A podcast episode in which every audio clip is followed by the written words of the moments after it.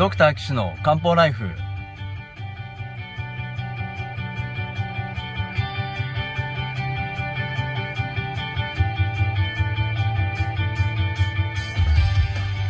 ポッドキャストドクター岸の漢方ライフは医師である岸大二郎がリスナーの皆様から寄せられた体の悩みを中医学をもとにした漢方薬や鍼灸治療の知識で解決するお手伝いをする番組です。現代医学では改善しない辛い症状や病名はあるけれど治療方法がない疾患。検査はしたけれど異常がない症状に対して現代学はもちろん漢方や鍼灸の考え方をお伝えしていくことで皆さんの生活を幸せにする岸漢方クリニックがお送りします。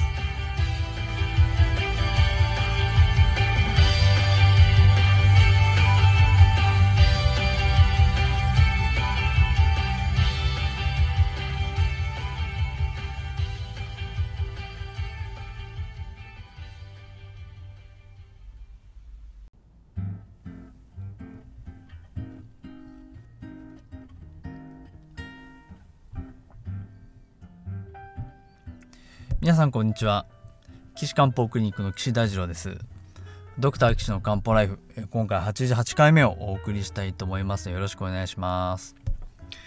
ということでですね前回があ便秘お腹が張るみぞおちが痛い。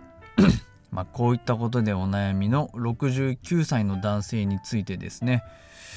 まあご紹介したわけなんですけれども今回はその方の中医学的に、えー、どうやってお助けしたらいいかなっていうのをねお話ししたいと思いますよろしくお願いします。まあ、前回もお話しましたけどもこの方はですね卑怯です。非虚胃が虚してるかどうかはちょっとは難しいですけどとりあえず火が弱いですよねまあでも胃が張っって痛くなっちゃうっていうからには猪木が順調に下に流れてないでしょうねこれは。ねえ。まあこれは多分火の木が弱いからバランスが取れなくて下に下がれないで上上がっちゃってるかあとは肝の疎接がうまくいってないか。まあ両方でしょうねこれはね。うん。じゃあこの人にねどんな症状があるかっていうのをえー、詳しくお話ししたいと思います。えー、お腹腹が張って息苦しく息苦しくなっちゃうんですね。まあ息苦しくなっちゃうっていうと今度はあれでまあますます体が痩せて虚してガリガリってイメージですね。息苦しくなっていうのは肺ですからね。肺は火の子供ですよね。あのあの創生の関係にあるわけですから火の木が弱いと子供の肺の木も弱くなっちゃいますからまあこれはね相関してますよこれは。もう非気虚です。もうそれを 思って聞いてるともう先入観があって、ね、もうダメかもしれませんけどまあちょっと行きましょう。胃が重苦しい。みぞおちがチクチクする。で便秘で硬くて無理に出してる。薬を飲むと下痢いや下剤ですね。下剤を飲むと下痢になる。でそうするとお腹がブツブツぐちゅぐちゅいってる。でたまに吐き気もあると。そういう感じだそうです。これ多分お腹がぺっちゃんこでこう横になるとこう腹壁が薄いパターンですかね。えー、あの薬使うパターンでしょうきっと。で腰痛は立つ時に捕まらないとダメ。であと睡眠は眠りが浅い。ちょこちょこ目が覚める。9時に床につくけれども23時間おきに目が覚める。夢を見ることが多い。いろんな夢を見る。夜中のトイレは12回。日中トイレが近い。いやこれいっぱい書いてくれてねほんとありがたいです。まだこの後続きますよ。食欲がない。汗をかきやすい。体がほてることがある。で、あとは、肩こり。で、えー、湿布張ってると。あと、頭痛があるそうですね。左の側頭部。チクンチクンとする。あとは、えー、立ちくらみすることがある結構最近頻繁にありますよということだそうです。でない症状としては膝の痛み冷え性あ冷え性ないんだ。あであとは耳鳴りやめまいはないです。そういうことだそうです。ね。僕もてっきりもう冷え性かと思ってましたけどそうじゃないんですね。はい。でもこれなんで冷えないかっていうのは考えないといけなくてまあやっぱりその気境になるとね冷え性になりますよ。うん、でねじゃあそれを打ち消すようなことがあると冷えなくなる可能性あるわけですね。なんかほてっちゃう要因がある。ねほてる要因この人ありそうですよ多分ね。多分隠居でしょう。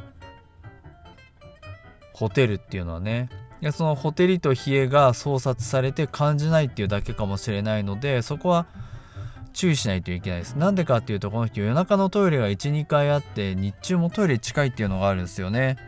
そうするとまあやっぱり腎の方も弱いだろうなってね腎陽虚があるだろうなってなる可能性が高いですよね。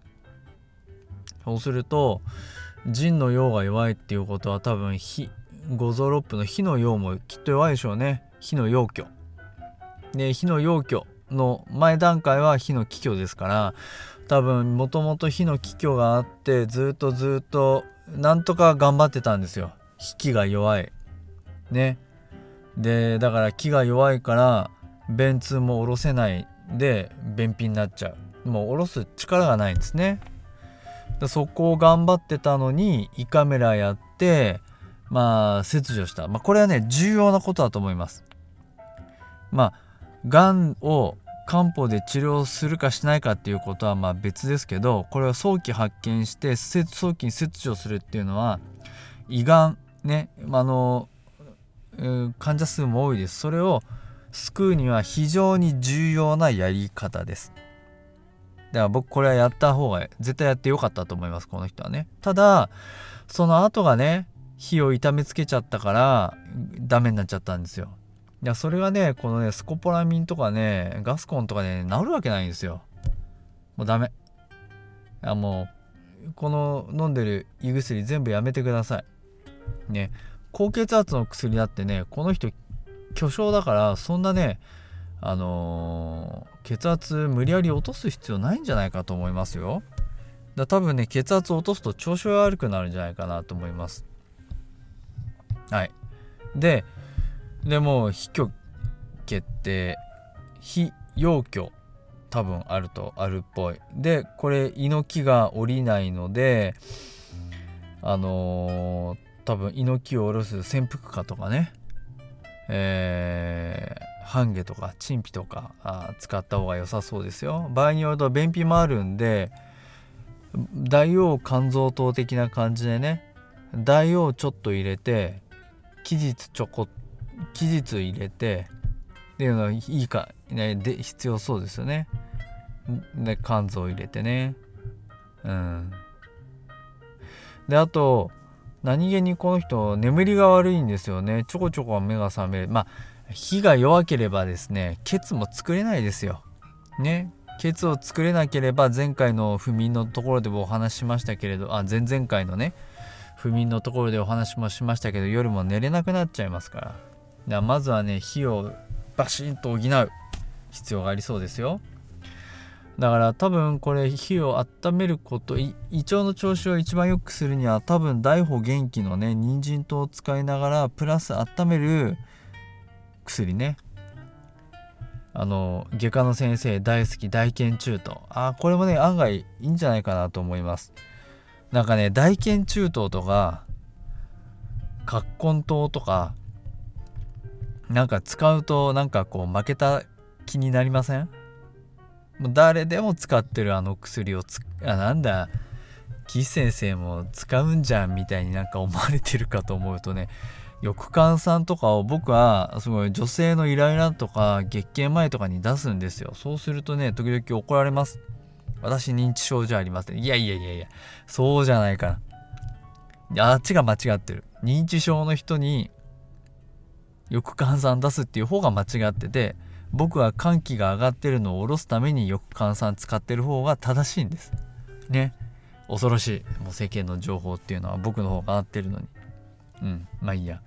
でこの人眠れない。まあこれはねあの血虚があるんで血を補った方がいいかもしれませんけどでもねやっぱり治療っていうのはねやっぱり火を立て直すところから始まります。ね。これだって胃腸が弱かったら薬飲んでも吸収できないでしょ？で特にこの人腎虚があるから八味丸とか使うと思いますけどこれね火が弱い人に八味丸使ったらもう重くて最初ダメですよね。多分ね。そう思うとまあ最初はやっぱりあのー、胃腸を立て直すと。健脾ですね。